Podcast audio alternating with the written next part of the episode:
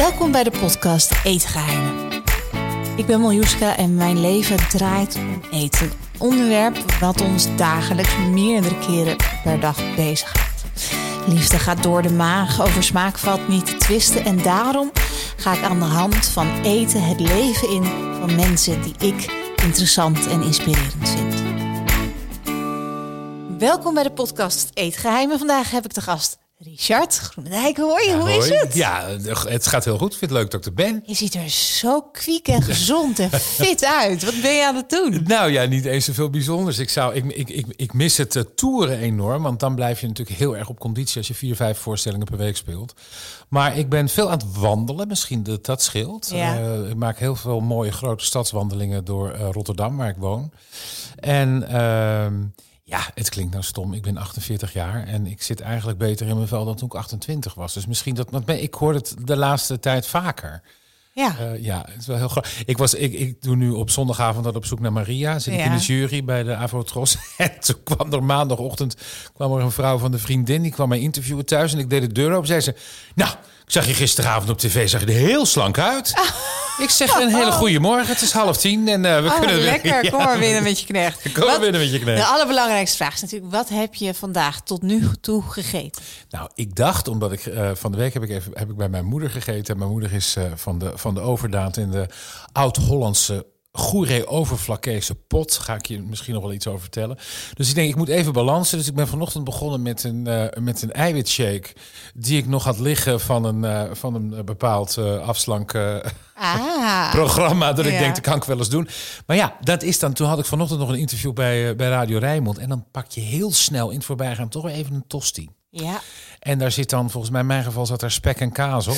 Lekker. Dus heerlijk met een beetje chilisaus. Ja. En dat zijn even die momenten. Ik weet het niet. Er zou voor mijn bloedsuiker zouden wat kilootjes af moeten. Ja. Ik ben in totaal 26 kilo afgevallen, maar dat is nu eigenlijk nog maar 17. Nou, nog maar. Dat mijn gaat dochter wel... ongeveer.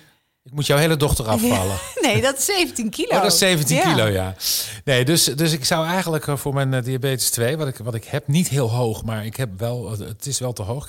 Ik heb 500 milligram metformine slik ik per dag. Zou er eigenlijk wat af moeten, maar het gekke is, ik weet niet of je dat kent, je hebt hem even niet. Nee, dat ken ik heel erg. En dat is zo logisch in deze tijd, waar het allemaal een soort brei lijkt. Mm-hmm. En dus haal je geluk, ik denk jij ook, uit eten bijvoorbeeld. Ja. Maar ik ben blijven hangen, mijn plaat, bij die Goeree-Overflakkee van je moeder. Wat is dat? Ja, ik kom uit Dirksland, Zuid-Hollandse eilanden, Goeree-Overflakkee. En ik kom uit een boerenfamilie. Wij waren geen boeren, maar mijn ouders die werkten. Mijn moeder werkte op het land. Het altijd met de handen alles verdiend. En zij maken daar gerechten. Heb jij ooit van stroopvet gehoord? Ik kan me de voorstelling bij maken, maar het klinkt heerlijk. Dat smeerde mijn opa op zijn brood als hij naar het land ging. Want je moest daar natuurlijk goed kunnen verbranden. En dat is eigenlijk gewoon de reuzel van een varken. Dus als je het varkens... En dan is het de helft één deel reuzel en één deel stroop. Ja. Oud-Hollandse stroop. En dat mix je door elkaar. Dat laat je stollen en dat smeer je op je brood. Goh. Dus dat is heel goed voor de diabetes. Ja, zowel qua vet als qua suiker. Ja. En dan, wij hadden van de week slaastampot. Maar dat wordt dan bij ons gegeten. Dat is dan gestampte sla. Dat wordt, de aardappelen worden dan vermengd met reuzel ook. En dat is dan de slaastampot. Met rauwe ui er doorheen. En daaroverheen gaan flinke dobbelsteentjes doorheen spek. Noem je dat mager? Magerspek heet, dat heb ik nooit begrepen. Magerspek. Nee, magerspek dat vind ik ook heel nooit. Gek. Nee, dat is heel raar. Het is net alsof dat je zegt cheesecake light. Dat kan precies. Ook niet. Nee, inderdaad. Ja, magere slagroom. Ja, maar lekker doorheen spek. Gaat doorheen spek nog. En er gaan net zo grote hoeveelheid vetspek op. Ken jij vetspek? Gewoon dat witte spek. Ja. En dat bakken ze dan uit. Nou, mensen gruwelen ervan. Nee, heerlijk. Wij niet. En dan gaat er ook nog slaasaus overheen. Nou ja, kortom. En toen zei ze, nou, ik heb nog een klein stukje griesmeelpudding staan. Oh. En ik kom uit zo'n familie waarin we onszelf ook zo lekker graag voor de gek houden. Want mijn oma die maakte bijvoorbeeld vroeger bessenmoes, bessensap. Ja. En dan zei ze, daar zit geen suiker in. Nee. Ik zei, maar oma, hoe maak je dat dan? Ze zei, nou, neem gewoon kilo bessen. Doe ik 1 liter limonadesiroop. En daar kook ik het in. Dat je denkt, er zit geen suiker in. Nee, sowieso. Die bessen zit geen suiker. Het is gewoon aardbeiensiroop, zei ze dan. Zo, weet je, of bessen, ja, heel grappig. Ja. En Ik wil natuurlijk... Ik ga die stampot maken, hè? Dat snap je nu. Dat wat je ook... Er zijn een aantal gerechten... Ja, wij noemen poters. De poters, dat zijn krielaardappelen. En die zijn geneusd. Dus er zit een schil omheen, maar de kopjes zijn eraf. Dus het zeg maar... snap je hem? Ja, ik snap hem. Ja. Nee, die worden gefrituurd. Eerst gekookt, dan worden ze gefrituurd in de varkensreuzel. Och. Dan gaan ze op een bord. Daar gaat overheen gebakken ui, rauwe ui, piccalilli, mayonaise, stroop, zilveruitjes en... Nou, dan strooien wij er nog aromat over. Ik weet niet of dat kent. Dat is ongelooflijk. Het is een soort captain's dinner, maar dan ontploft. Het is een soort kapsalon van de Lage Landen. Ja, het is een kapsalon van de Lage Landen. Oh, ik glij zoals van mijn stoel af, Richard. Ja, het is heerlijk. Ja, dat gedacht bij zo'n z'n tweeën. Ja. En dus je bent opgegroeid met vrij boers eten. Ja, ik ben opgegroeid met boers eten. Mijn opa had een varkensveehandel. Mm-hmm. Dus die gooide om het half jaar 2 varkens de keuken in. Vandaar de reuzel. Letterlijk, vandaar de reuzel. En dan kwam mijn tante. En dan gingen ze lekker dat varken, was in stukken. Ja. En dat ging die uitbenen. Mijn moeder vond het wel een beetje viezig. Maar mijn tante die was nergens bang voor. En die vrat dat hele varken op. Mooi. Dus die zat Dynasty te kijken met een gefrituurd varkensoor. En dan zei ze van, aan de hond. Ben je gek als je dat goed knapperig... Nee, dan zat ze daar lekker zo aan te kanen. Ja, dat was alles vraten. Er is ook niets wat ik niet lust. Als jij dat kan vinden... Dan krijg je de Nobelprijs voor de vrede, denk ik. Nou, daar hou ik me voor aanbevolen. Ik denk dat het me wel lukt als ik iets kan. Ja, iets heel smerigs. Ja. Weet ik wel, gefermenteerde haai of zo. Zou ik dan ook wel eens willen proberen. Ik ook. Casu mago, heb je dat eens geprobeerd? Casu mago, nee. Dat is die kaas met die maden erin. Ja, van Sicilië. Ja, maar dat zou ik niet zo snel doen. Nee, dat trekt me ook niet. Alhoewel ik nog steeds wel een keer een programma wil maken... van de 25 meest gevaarlijke en smerigste dingen op de wereld. Om te eten. Ja, dat lijkt me fantastisch. En welk deel van het vark vind jij dan het lekkerste? Nou, weet je wat ik nou eigenlijk toch het lekkers vind? Een goede speklap. Ja. En wat ik heerlijk vind is een varkensbuik. Ik heb een vakantiehuisje in Goeree, waar ik zeg maar uit de buurt kom. En daar hebben wij een echte Viking staan. Ik weet niet of je weet wat het is. Dat is zo'n hele grote Amerikaanse oven. Ja. 6 pitten, een grill...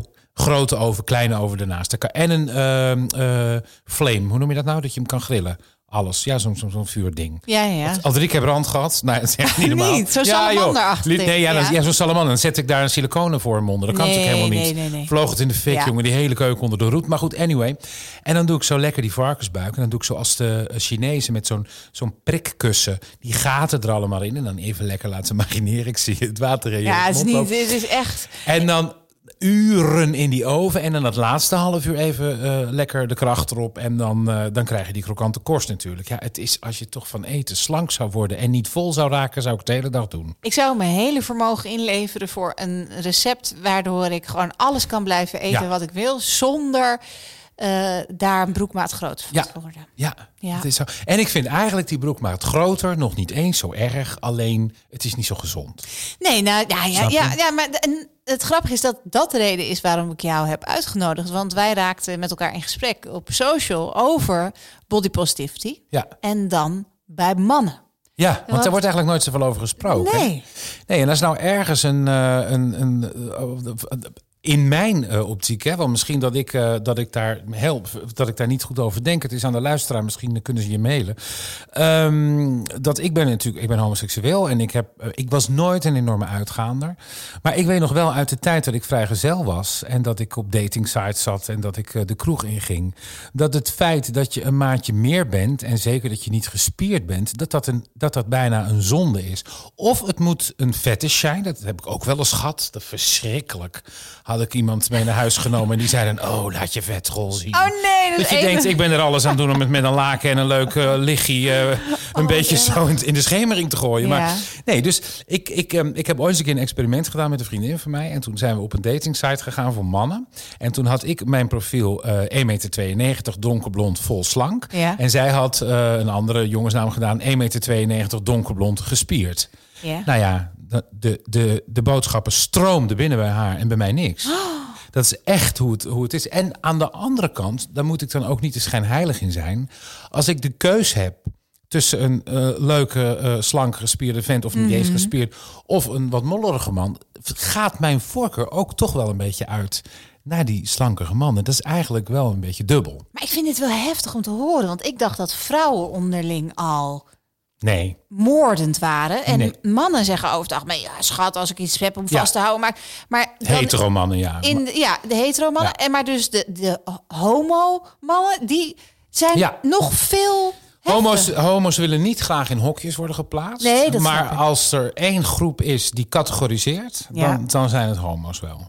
Dat kan meedogenloos zijn. Kijk, ik heb de mazzel dat ik een man heb getroffen die het niets uitmaakt hoe ik eruit zie, maar die echt voor me ik heb het lot uit de loterij. Ja. Ik heb zo'n ontzettend lieve... maar ik heb echt een hele lieve man die...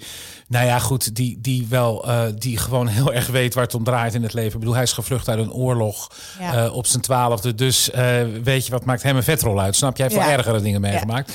Maar ik heb ik was een keer heel erg verliefd op een jongen. En dat was in mijn staptijd hoor, dus dat was in 1804, weet ik veel.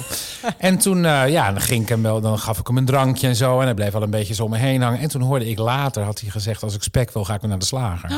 En daar heb ik echt wel een klap van gehad toen. Nee. Ja, het grappige is dat ik hem een tijdje geleden tegenkom, zelf volledig is uitgedijd en nog steeds alleen is. Karma is a bitch. Maar ja, ik denk dan ook weer, ik gun hem ook toch wel. Ja, tuurlijk. Maar het is inderdaad, ik dacht wel even zo. Maar je denkt ook wel eventjes, karma is a bitch. Ja, dat hoort er ook bij. Karma is a bitch. Als je kijkt naar jouw lichaamsbeeld dan ben ik wel benieuwd. Heb jij... toen je jong was, een hele gespierde periode gehad? Of ben je altijd een beetje hetzelfde geweest? Nee, ik ben eigenlijk altijd wel wat zwaarder geweest. Mijn ouders... wij zijn ook niet, want als mensen mij zien... dan zeggen je bent gewoon een lekkere grote vent. Weet je. En dat is ook zo, maar mijn BMI is veel te hoog. Dus, en ik vind ook, dat meen ik ook... als ik mezelf terugzie op televisie... ik zit nou in dat Maria inderdaad... en dan denk ik, nou, als ik het even terug... denk ik, ik zie daar prima uit. Ja. Maar het heeft ook te maken met de bio- energetisch K, weet je, dat je toch gewoon goed beter in je vel zit. Maar ik ben nooit gespierd geweest. Ik was altijd een beetje met de platvoetjes en een buikie. En daar heb ik het nooit van moeten hebben, nee. En hoe werd daar dan in het gezin met jou omgegaan op dat vlak? Want ik neem aan, een boerenfamilie, een jongen, dan... is het niet zo van, nou daar is ruimte, maar dat is een aanname. Er is ruimte voor een zelfbeeld om daarover te praten. Dat klopt. Nee, daar hadden we het niet over. Kijk, het was natuurlijk zo dat toen ik geboren werd, ik kom uit een voetbalfamilie ook nog eens. Mijn opa en zijn broer die konden betaald voetbal gaan spelen, maar die mochten dat niet van mijn oma en mijn tante, zeg maar, want had je iedere week veel te veel vuil wasgoed, vonden zij. En mijn vader die was een heel groot talent, alleen die had een meniscusprobleem. Dus toen ik geboren ben, is er echt een feestje geweest op de voetbalclub in Dirksland. Oh nee. Ja, en mijn vader, je moet allemaal je verwachtingen bijstellen in het leven. Dus die had echt gedacht van daar komt nu een nieuwe voetballer. Ja, zit hij een half jaar later met zo'n dikke Liza Minnelli in de kinderstoel. Daar werd hij natuurlijk ook niet vrolijk van. Dus nee, we hebben het nooit zo voor zelfbeeld gehad. Maar ik had wel altijd, ik was sowieso, ik denk dat ik voor mezelf meer moeite had met mijn kwetsbare kant. Ik was een beetje meisjesachtig. Mm-hmm. Ik kon niet zo mee met die echte jongens dan dat ik dat nou met dat lichaam had. Want daar heb je als kind helemaal geen... Nee. Als ik nu foto's van mezelf als kind op het strand zie, dan sta ik volledig onbevangen met het buikje zo tussen alle andere kinderen. Ja, en ik ben aan het rennen op oude filmpjes, weet je wel. Die bewustwording van dat lijf. En wat ik ook zeker ook zie bij hele jonge meisjes nu, die zichzelf spiegelen aan beelden die ze zien op Instagram. Thank God dat er mensen zijn zoals jij die gewoon laten zien hoe ze eruit...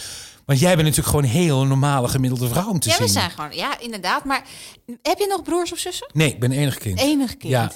En zou je niet zeggen, hoor.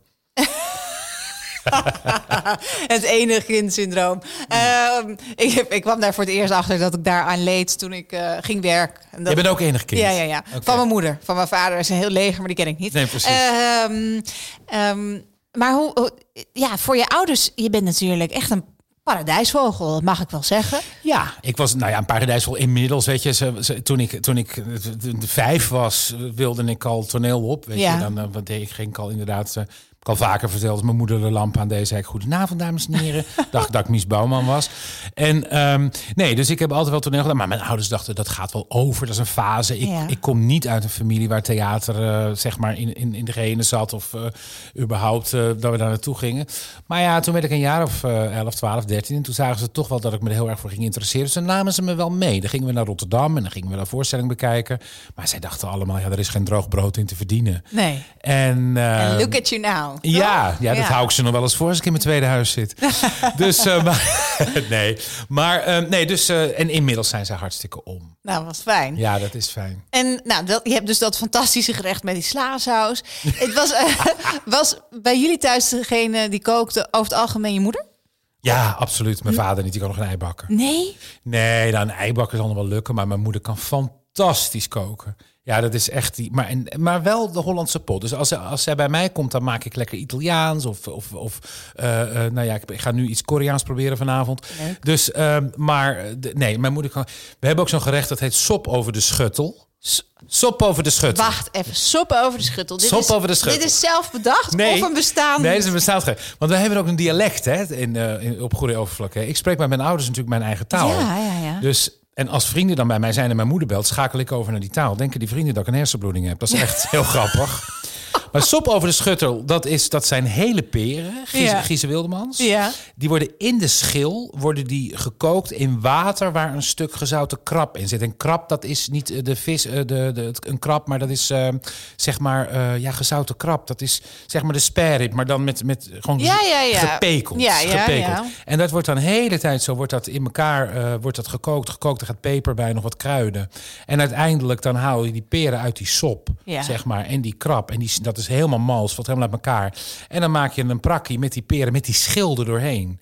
En dan gaat daar dat water, waar inmiddels al dat vet en zo ingetrokken is, dat gaat er overheen. Ja jongens, het is nog een wonder dat ik hier gewoon zit met spijkerbroek maand 36, als ik het nou zo hoor. Ook sowieso dat je aderen nog niet dichtgeslipt zijn. Nee, dat weet je niet. En hoe is de gezondheid van je ouders? Hartstikke goed.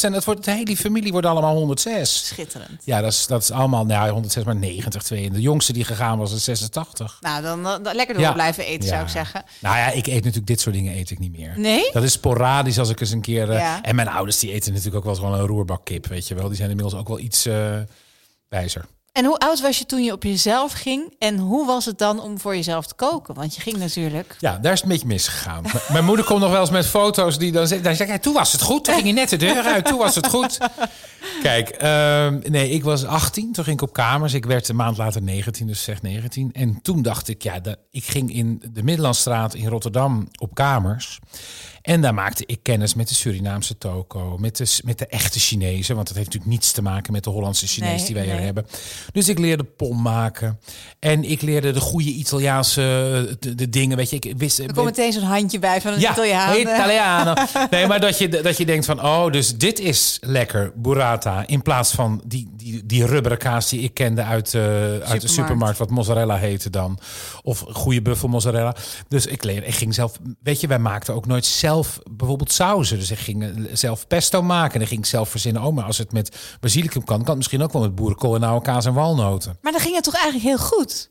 Ja, dat ging heel goed. Maar ik had, weet je wat mijn probleem is? Je kan ook van gezond eten te veel nemen. Daar weet ik nou helemaal niks van. Nee, dat is echt, dat kan ik je vertellen.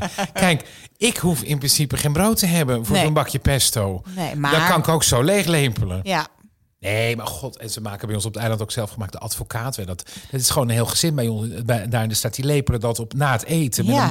Van een bord, van een diep soepbord, zelfgemaakte advocaat. Die kinderen die gaan alle drie oud. Ik wil geadopteerd worden.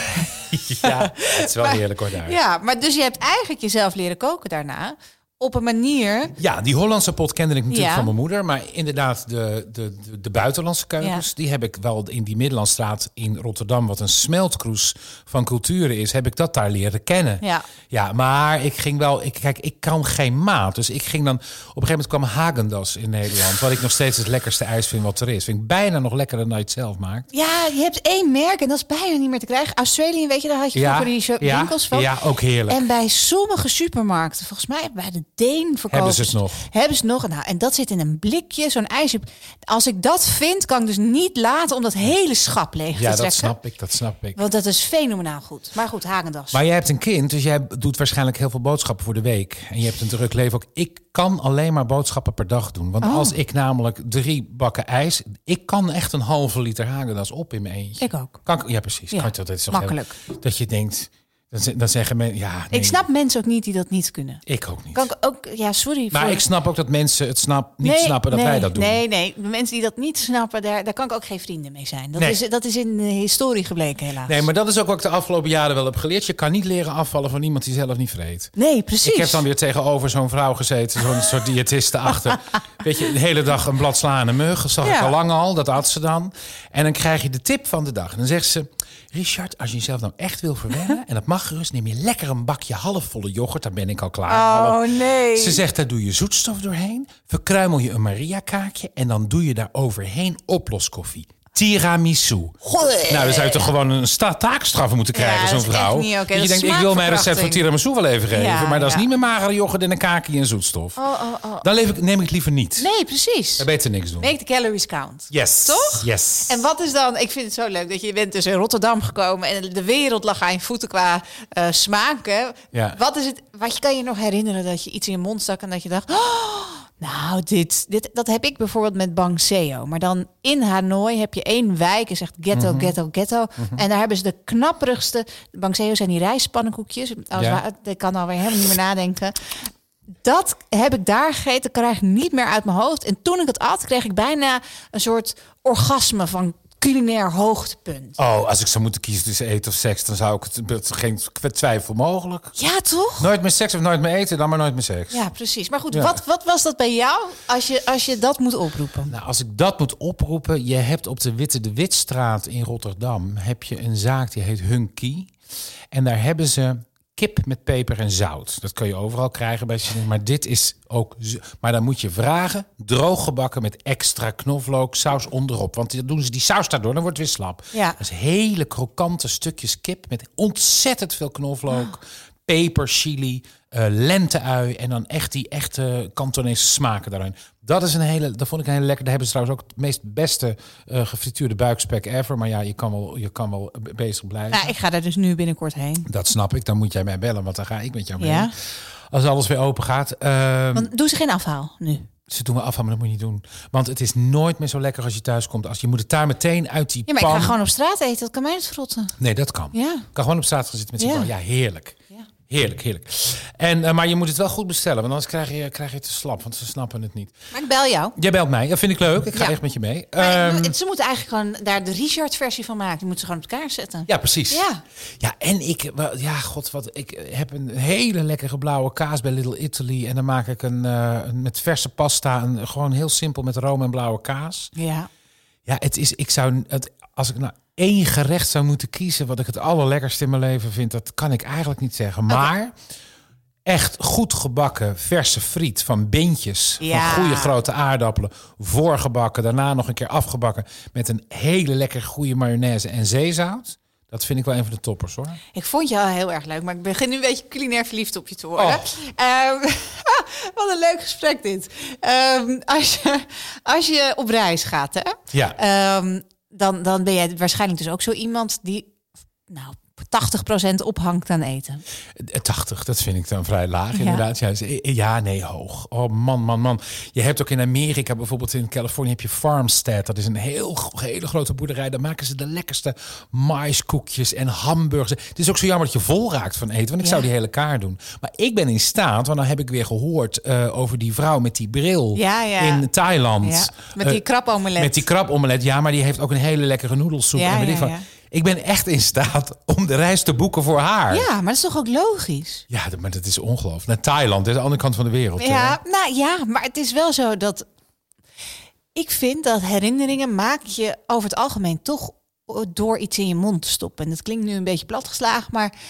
Ja, want dan heb ik ook nog wel een paar herinneringen, maar dat is niet voor nu. Nee, maar die geur, die smaak, dat is voor mij echt op reis gaan. En ik word er ook zo gelukkig van. En als het er zomaar... En ik moet ook eerlijk zeggen dat ik in alle landen wel... Het is bijna een soort als drugsverslaafde. Ik weet precies waar mijn dealers zitten. Ja. Ik weet namelijk in Rotterdam... Ik weet precies waar ze de beste broodjes hebben. Ja. Waar ze het beste buikspek inderdaad hebben. Ja. Waar je de beste Italiaan hebt. Waar je de mooiste kruiden op de markt kan kopen. Dat weet ik allemaal. Maar ik weet ook waar ze... Ik weet in Londen waar je naar de Thai moet. Ik weet in New York waar je steak moet gaan eten. En ik weet in Thailand nu waar je dus het omelet moet gaan halen. Ja. Maar het is bijna... Je bent bijna een soort junk. Maar als je aan het toeren bent, hè, dat lijkt mij zo zwaar. En dan als je klaar bent, dan denk ik toch dat ik een kaasplank of de hele frituur naar binnen zou werken. Ja, nou ja, daar heb ik volgens mij ook inderdaad een beetje de diabetes aan overgehouden. Want dat was wel heel vaak dat het na afloop. En ik moet eerlijk zeggen, ik kan voor een voorstelling niet goed eten. Ik heb ooit een keer, hebben wij een onbeperkt sushi buffet gedaan samen met mijn technicus voor de voorstelling. Oh nee. Nou, toen ben ik geloof ik tijdens het tweede nummer in slaap gevallen. Oh, en ik sta alleen op toneel, hè, dus dat is best vervelend voor die zaal. Nou ja, bij wijze van. Ja. Dus ik kijk eigenlijk tijdens de toeren wel heel erg goed uit wat ik eet. Dus meestal eet ik voor een voorstelling een stukje gegrilde vis met groenten of gewoon een lekkere gevulde salade zonder brood. Mm-hmm. En dan na afloop, ja, dan doe ik dan toch heel saai nu tegenwoordig als ik thuis kom die yoghurt. Want anders, ja, ik woog op een gegeven moment 122 kilo. Hè? Ja. En dat is best veel. En die diabetes, hoe kwam je daarachter en hoe heeft dat jouw leven veranderd? Want dat heeft ook heel veel te maken met eten. Ik was heel erg moe en ik kreeg een soort schimmel. Want dan kan je daar ook van krijgen. Oh. En waar zat die schimmel dan? Ik sta verder niet in dit uitschrijven, maar je kan hem niet zien nu. Oh, okay, ja. Nee, dus nou ja, goed. Dus ik naar de dokter en die zei, ik zal je suiker eens prikken. En dat was toen te hoog. Dus mijn suiker 's ochtends, dat was, ik geloof wel 16 of zo. En nu was het 9, is nog te hoog. Ik moet 6 zijn. En dat had ik toen ik 8 kilo minder was. Ah. Maar, dus zo kwam ik erachter. En toen ben ik best wel een beetje van geschrokken. Want het zit in de familie ook, de diabetes. Het kan ook heel erfelijk zijn. Want als je kijkt naar mijn vader, wat hij naar binnen stout, die heeft helemaal niks. Die heeft een voorbeeldige bloedsuiker, een hele goede cholesterol. Dat is bij mij trouwens ook allemaal goed hoor. Mm-hmm. Cholesterol en weet ik veel, mijn zuurstof en bloeddruk.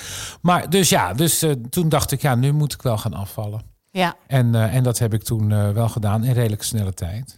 Ja, en hoe heb je dat gedaan? Met een diëtist? Of, volgens mij, ik heb dat gedaan. Volgens mij heb jij ook een stukje daarvan gedaan met eiwitzakjes. Ja, ik heb die producten een keer geproefd. En ik vond het echt... Ik heb toen ook andere dingen ervan geprobeerd te maken. Ja. Ik kan het echt niet hakkelen. Nee, dat snap ik. Ik moet zeggen, het is doeltreffend. Ja, het gaat heel erg snel. Ja. Maar als je niet goed stabiliseert, wat bij mij is gebeurd en wat... Ja, volgens mij ook bij een aantal collega's van mij is gebeurd. Dan ga je weer terug. Ja. Ik bedoel, ik sprak Treintje een tijdje geleden. Die zei, ja god, ik ga ook weer een beetje terug, weet je wel. Ja. Maar het is gewoon lastig. Het is gewoon moeilijk. Dus ik zit er natuurlijk wel tegen aan te hikken. Want ik wil nooit meer helemaal terugvallen zoals ik was. Los van het feit dat ik het niet mooi vind en me niet lekker in mijn vel voel... wil ik het voor mijn gezondheid niet, voor die suiker. Nee. Maar ik moet eventjes een soort de vibe vinden... zodat je toch van het eten kan genieten... en dat je de beslissing... neemt op het moment dat je bij dat eten staat... die wat beter voor je is. Ja. Want toen ik vanmiddag die tosti bestelde... na dat interview wat ik bij Rijnmond deed... zat om de hoek, zet daar zo'n tentje... dan kan je hele goede broodjes, maar ook hele goede salades eten. Ja. En toen dacht ik, dan moet ik in die auto... terwijl ik kan best 5 minuten in die auto... even zo'n bak salade naar binnen werken. Dus ik zou nog wel een soort tool willen hebben... waardoor je iets vaker een wat gezondere beslissing daarin neemt. Ja, het grappige is... voor mijn werk kook ik natuurlijk... soms al 10 tot 12 gerechten per dag. En soms zijn dat ook 10 tot 12 taarten per dag. En ik moet alles proeven, want als ik het niet test... Ik zit dat te kijken, ik had gehoopt, maar... Er staat van alles in de koelkast, kan ik je vertellen. Van gemarineerde, gestoomde aubergine tot echt lekkere dingen. Dat is heel gezond. Ja. Dus, maar het gekke is dat ik... Op een gegeven moment kan een soort frenzy hebben van weken, maanden... dat ik alleen maar aan het harken ben... Ja. En dan opeens denk ik, en nou is het genoeg geweest. En die komt dus straks ook weer bij jou. En dan gaat de knop om. Ja, dan gaat die knop om. En je deelt je leven natuurlijk met je lief. Is hij goed in koken? Die kan werkelijk waar ook nog geen panwater doen. Hij heeft dan nu een paar recepten... Van mij, ik heb een hele lekkere aglio olio. Ja. Dat is trouwens wel een van mijn toppers. Als we het dan toch... Ja, maar ja, goed. Ja, nee. Zoveel. Dat heb ik ooit van de parade in... de theaterparade. Ja. En het geheim is gewoon heel veel knoflook, peper. En peper uit de... Niet de verse, maar de gedroogde. De gedroogde. Heel veel peterselie. En afblussen met goede witte wijn. Oeh. En dan die spaghetti erdoor. En lekker veel olie. Nou, prima. Nee, mijn man die heeft ooit een keer... hij komt uit Bosnië. Ja. En heeft ooit een keer zou die paprika's gevuld gaan maken met rijst voor mij. Omdat dat dan een gerecht was wat bij hem dan uit zijn land komt. Toen dacht ik nog, toen ik hem zo die rijst uit dat pak in die paprika zag gooien... moet dat niet eerst gekookt? Maar ik denk, je wil ook weer niet als een soort havik iedere keer op die man. Van, doe je dat, moet je wel in. Nou, dat kon je natuurlijk gewoon gelijk weggooien. En dat hebben we saté besteld. En hij heeft ooit een keer chocoladetaart gebakken. Daar zijn ze nu nog mee aan het frisbee. En dat is een paar jaar geleden. Dus nee... Maar hij kan wel heel goed opruimen. Dus jij kookt? Ik kook, hij ruimt op. Jullie hebben een goede verdeling. En als ik kook, want volgens mij heb jij dat niet. Ik volg jou natuurlijk. Dan is het alsof hij weer terug even is in oorlogstijd. Dat is allemaal ontploft. Nee, ik heb dat niet. Ik ben heel georganiseerd. Ik kan niet tegen als het een rotzooi is. Nee, terwijl ik ook zo fijn kook als ik georganiseerd ben. Ja. Want soms dan heb ik wel eens de moed en dan doe ik heel goed de mise en place. Dus dan heb ik alles in bakjes helemaal al klaar en zo. Een beetje niet afgewogen, want ik hou nooit van af. Ik hou me nooit helemaal aan het recept. Weet je, denk ik, dan staat er in zo'n recept... Verbaast me helemaal niks. Nee, maar dan staat er 20 gram dit, 30 gram dat. Ik denk, nou, dat kan wel 40 gram, die crème fraîche. Ja. Dat zal er toch niet heel erg van instorten dan. Dus dat doe ik wel, ja. En hoe is het voor jou, voor hem om met jou te zijn? Want dat is natuurlijk heel vaak wat er speelt als de een op het podium staat. Ja. Ik heb geen idee wat voor werk hij doet. Hij werkt bij Heineken. Oh, ja. Nou. Dus hij lust geen bier en ik ook niet. Nee, mooi. Alleen in de stoofpot. Maar nee, hij werkt bij Heineken. Hij werkt natuurlijk nu al ruim een jaar thuis. Ja. We hebben genoeg ruimte. Dus hij heeft een kantoor. Maar goed, hij zit wel natuurlijk hele dagen thuis. Nu normaal komen ze naar huis als een jaar of 364 zijn, maar nou 41. En driemaal raden wie de ongevraagd zonder sollicitatie koffiedame van Heineken is nu. Hoppatee. En daar ben ik. Ja. Wilt u een kopje koffie, meneer Senda? Nee, maar hoe het is om met mij te zijn, ja, dat zou je eigenlijk aan hem moeten vragen. Ja, nee, maar het is soms vervelend natuurlijk dat als jullie over straat lopen, dat iedereen een stukje van jou wil. Maar kan hij daar goed mee omgaan? Nou, hij moet daar wel om lachen, want hij vindt dat soms... Nou, hij doet nooit. Het is namelijk een hele lieve man. Dus hij is nooit naar of zo. Ik vind het is eerder voor mij vervelend dat ik me opgelaten voel voor hem. Ja. Of voor mijn moeder bijvoorbeeld. Als wij ergens zitten te lunchen. En of toen dat nog kon dan. En dat iemand er dan tussen duikt. En dan tegen mij zegt... mijn zus heeft nog in de klas gezeten van een vriendje van jou... buurman van vroeger. Dan heb ik al bijna een 10 jaar... dat ik het allemaal niet meer bij kan houden. Want iedereen heeft een connectie. Ja.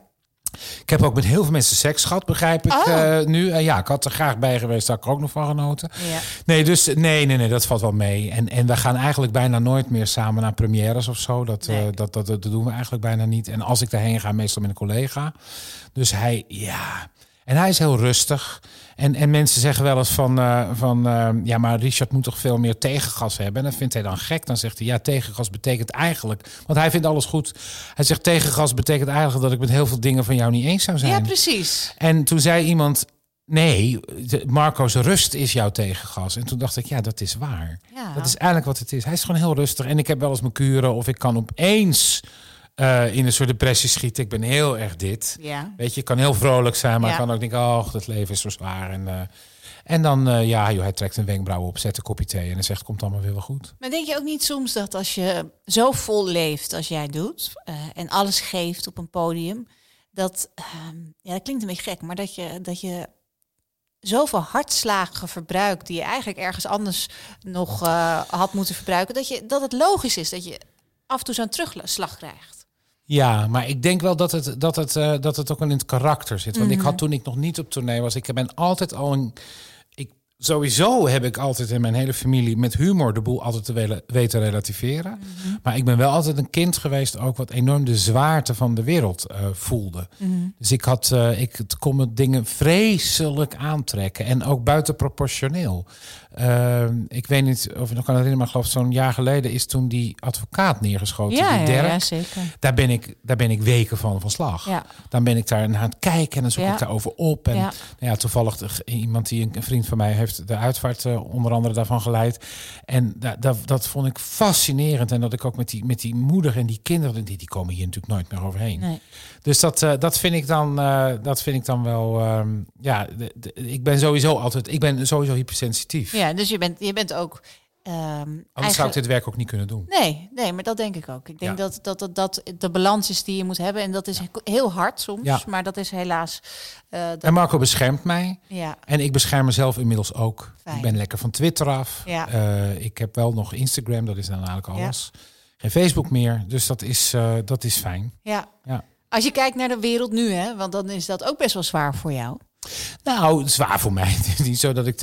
Maar als je sensitief bent... Ik merk het, ik heb veel sensitieve mensen om me heen. Ik kan er zelf soms ook wel wat van. Je merkt gewoon dat er verharding is.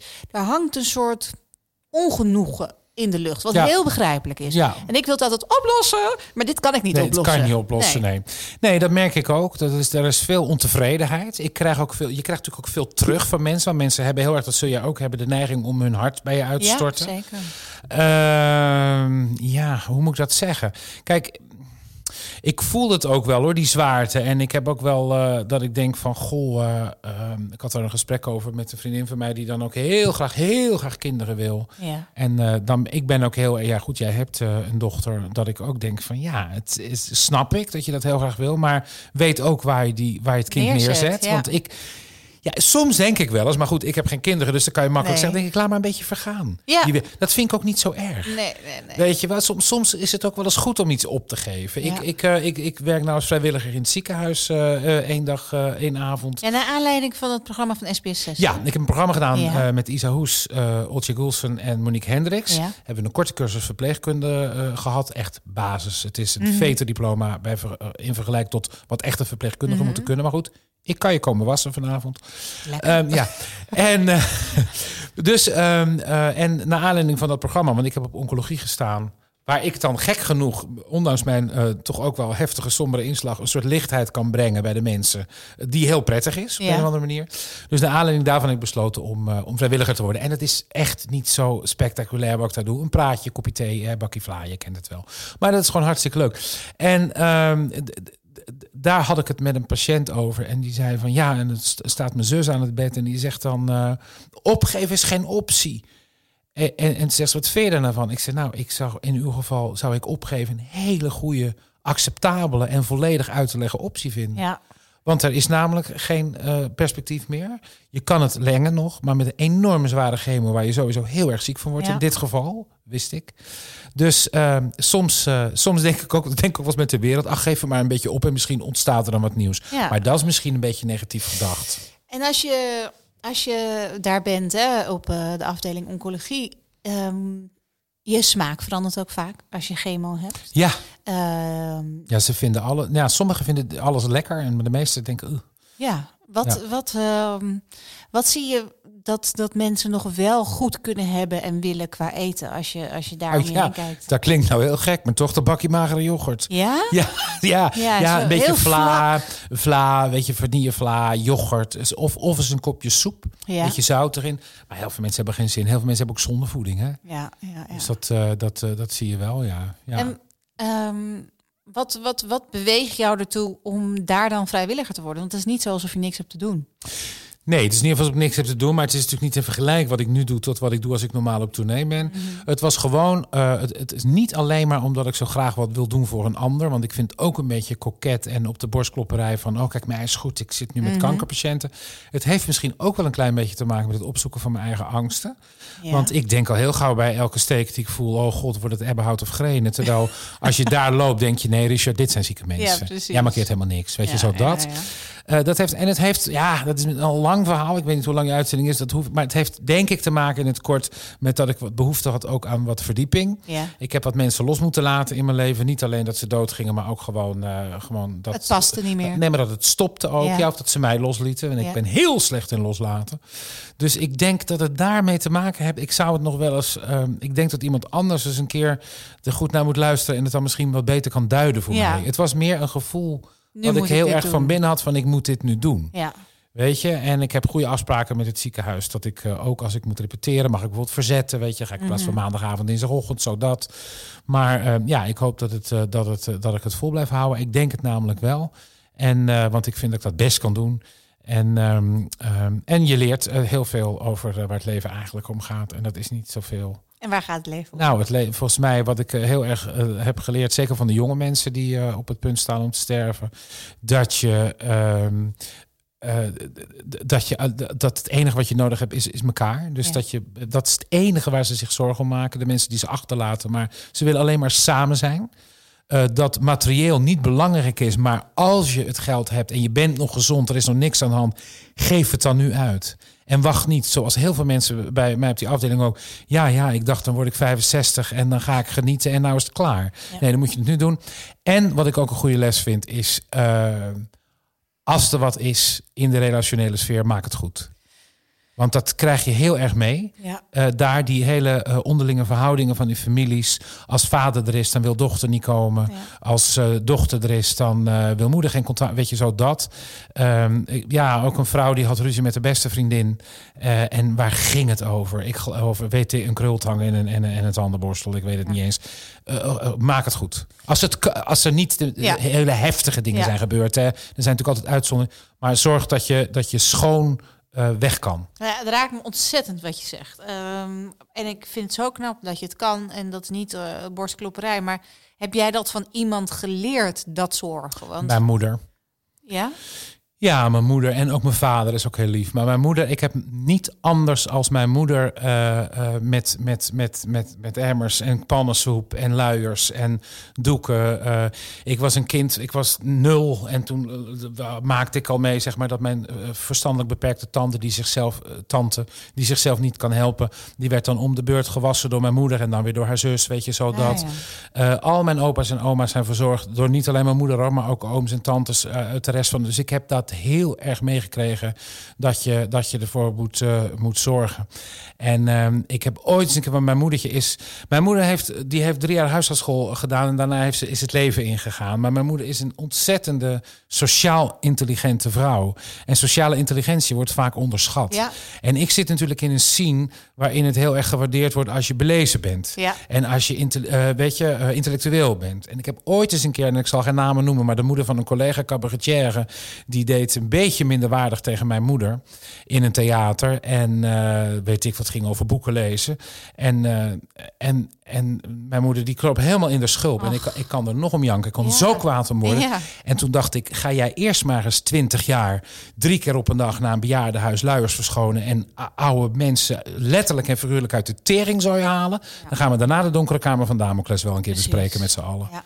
Dus ik heb daar heel erg van huis uit meegekregen dat je moet helpen. En reuzel, laten we dat niet vergeten. En reuzel. Reuzel lekker laten smelten overal doorheen. We hebben altijd even een snel blokje dat je mag niet nadenken, je moet kiezen. Oh, ik moet kiezen. Ik heb helemaal niks. Okay. Zout of zoet? Zout. Vlees of vis? Vlees. Kaas of worst? Kaas. Frituur of wok? Frituur, dat is een stomme vraag. Gezond of vet? Vet. Vegan of vegetarisch? Vegetarisch. Cake of taart? Taart. Koud of warm eten? Warm. Pizza of pasta? Pasta. Thuis of uit eten? Uit eten. Met of zonder alcohol? Met wat? Met of zonder alcohol? Zonder. Ik ben niet zo'n alcoholliefhebber. Curry of ketchup? Dit zegt echt heel veel over iemand. Oh mijn god, curry. Ja, oké, top. Pittig of mild? Pittig. En dan, je zegt uit eten... Mild pittig, daartussen. Ja, oké, niet Thais pittig, maar Nederlands pittig. Ja, precies. Je zegt uit eten, wat is je go-to restaurant in Nederland? Een go-to restaurant. Nou, als ik mezelf echt wil verwennen, ga ik er wel even naar Johnny en Therese toe. Oeh. Ik heb deze maand op Bonaire gezeten voor een speelfilm. Ja. En daar zaten we toevallig op het resort waar zij het restaurant hadden en de bar. En het moest zo zijn. Ja, dat is natuurlijk de kat op het spek vinden. Maar, jezus, het go-to restaurant. Oh, dat kan ik. Ach man, zoveel. Wat zal ik eens zeggen? Nee, je mag ook 3 noemen. Kijk, ik heb bijvoorbeeld KV Bern, moet ik altijd heen rollen voor de kaasfondue. Ik heb Namke voor de oesters gestoomd. Voor de oesters, ja. Zo zijn er overal heb ik een adresje, maar is wel een top 10 waar ik absoluut heen moet binnen een maand. Nou, dan vind ik Hunke en in de Witstraat in Rotterdam is wel een go-to restaurant. Ja, een stukje biefstuk bij Loetje vind ik ook niet vervelend, maar dat doe ik dan eigenlijk om die witte boterham in die zuur te douwen. Doe me toch weer een beetje terugdenken aan die reuzeltijd. Ja, heb je gehoord dat zij volgens mij gebruikte zij altijd een bepaalde Blue Band boter en dat merk was toen veranderd naar helemaal in de rats. Ze hebben nu Zeeuws meisje. Ja. Ja, nee, vertel mij wat. Ja, dat vond ik dus een heel leuk verhaal. Maar goed, ik weet bij god niet wie de minister van Milieu is... maar ik weet precies dat ze Zeeuws meisje gebruiken. Ja, Loetje. Jeetje, oh, dat had ik me moeten voorbereiden. Want ik ken ze op, want we zeggen zo, dat moeten we uit. Daar weer gaan. Oh! Ja. Hey. Oh, nu komt daar een heel serieus gezicht, dames en heren. Eetcafé Thailand. Ja? Eetcafé Thailand van Rob de Calafon. Een oud-bokser, grote muil, klein hartje, Rotterdammer... Slaat iedereen op zijn muil als je het wil. Ja. Als je vraagt, als je zegt types, maar hij heeft ooit wel eens tegen mij gezegd: als je problemen hebt, kom je bij mij. Je noemt de naam, verder niet over praten, wordt het opgelost. Dus helemaal zo'n type is het. Die maakte allerlekkerste zeebaars. Oeh. Nou, maar daar moeten we dan naar. Het zit in een wijk in Rotterdam, in een soort oude nieuwbouwwijk, dat je denkt, jongens, ik geef er nog een gulden voor. Weet je wat we doen? Ja. We gaan binnenkort een wandelroute maken door Rotterdam langs al deze adresjes. Fantastisch. En dan gaan we het gewoon allemaal afhalen. En daar hebben ze een hele grote zeebaars. Die wordt helemaal gefileerd in stukken. Dat halen ze heel mooi eruit. Zijn vrouw Nipa staat in de keuken. Dat wordt dan, ja, ik zeg dan gebakken, maar volgens mij is het gewoon gefrituurd. Ja. En daar gaat een ontzettend lekkere chili, verse pepers en hoe noem je het nou wat er eeuwig op zit in Thailand? Nou, dat groen. Koriander, heel veel koriander. Ja. Dat wordt teruggelegd in die vis. Ja. En die staan voor 2 personen, maar Marco lust geen vis. Dus jij eet ik vreet zo die hele vis op, joh. Nou, en die hebben een zalig gerecht rauwe garnalen vooraf. Die worden ceviche gegaard, dus dat is natuurlijk niet echt rauw. En dan ook met heel veel knoflook en verse peper. Oh. Nou, echt. Het is heerlijk. Dat is wel echt mijn toprestaurant, Eetcafé Thailand. Je bent een man naar mijn hart. En nou, heel erg bedankt voor je tijd. Geen enkele dank. Ik wens je heel veel succes met die 8 kilo opnieuw. Heb je nog tips? Nou ja, mijn tip is eigenlijk pas eten als je honger hebt. Als ik ochtends namelijk niet meteen eet, dan duurt dat best wel lang. Maar ik heb vanaf mijn 3e al geen honger meer. Nee. Maar dat is het probleem. En heel veel diëten zeggen, het is een dieet, heb je geen honger. Dan denk ik, nee, ik heb nu ook geen honger. Maar als je nou patat voor me zet, of iets uit die koelkast, waar ik nu al een hele tijd aan denk. Ik zeg dus tegen mezelf, ik mag alles pakken wat ik wil. Ja. En doordat die vrijheid daar is, dan is het niet meer zo spannend. Nee, dat klopt. Ja, dat is een beetje het gek, hè? De druk eraf. Het is net zoals waarom sommige mensen drugs interessant vinden, of sigaretten, of wat dan ook. Dat is omdat het niet mag. Nee. En dat... Exact, want sigaretten bijvoorbeeld... Nou ja, als ik 7 pakjes per jaar rook, zeg maar, dan is dat veel. Maar je doet het wel, omdat je af en toe moet zondigen. Maar daar voel ik me helemaal niet schuldig over. Dan denk ik, ja, god, weet je, 1 of 2 sigaretten per 2 weken. Ja. Weet je, vind ik helemaal niet zo erg. En dan ga ik eens een avond uit en dan gaat er een half pakje doorheen. En dan rook ik een maand niet. Ja. Heel veel rokers zeggen tegen mij, die gestopt zijn, als ik het zo zou kunnen, zou ik weer beginnen. Ja, precies. Ik zou zo moeten eten zoals ik rook. Ja. Zo nu en dan eens voor de gezelligheid. Ja, dat heeft bij mij echt heel veel opgelost. Eigenlijk dat beeld veranderen. Maar nog steeds val ik natuurlijk af en toe in die kuil. En dan probeer ik gewoon beter te stofzuigen. Af en toe bovenop te klimmen. Dat soort dingen. Gewoon de dingen waar je normaal wat meer... Exact. Kijk, en weet je wat natuurlijk ook de pech is? Als ik nou ergens de touwtyfus aan heb, dan is het wel sporten. Ja. Ik bedoel, ik vind natuurlijk dat mijn werk is een sport. Als ik natuurlijk op tournee ben. Ja. Op een gegeven moment zitten in die voorstelling ook een routine. Je doet een uur en 3. Gaat je lijf aan. Maar jongen... En dan ging ik weer met zo'n sportinstructeur. Had ik een privé ding. En dan moest ik rondjes rennen. En dan kon ik niet meer. En dan ging die heel hard, zogenaamd mijn coach. Zei die, als je nu stopt, dan ga ik naar huis. Ja. Dan ga je toch? Nee, ik heb ook wel zo'n personal trainer gehad. En die ging dan heel erg tegen me staan schreeuwen. Toen zei ik, nou sorry hoor, maar ik betaal je echt te veel geld om zo tegen mij te schreeuwen. Hier heb ik geen zin in. Schreeuw. Ja. En ik moet ook eerlijk zeggen, kijk, ik ben te zwaar. Ik zou best 10 kilo minder. Ja. Ik heb ook niks met die mensen die de hele dag bezig zijn voor zo'n wasbordje. Nee. Want daar gaat het niet om het leven. Nee, daar gaat het echt niet om. Nee, ik zeg altijd, ik heb ook een wasbordje, alleen de vuile was ligt er nog op. Maar ja, wat doe je eraan? In de vorm van een hele dikke mayonaise met curry. Hele dikke, lekkere Zaanse mayo. Oh, heerlijk. Nou, heel erg bedankt. Ik ga een recept maken naar aanleiding van al jouw heerlijkheden die je hebt genoemd. En ik ben benieuwd of ik enigszins recht kan doen aan jouw smaakpapillen. Dus bedankt voor je tijd. En ik heb er honger van gekregen. Ja, ik ook. Heerlijk.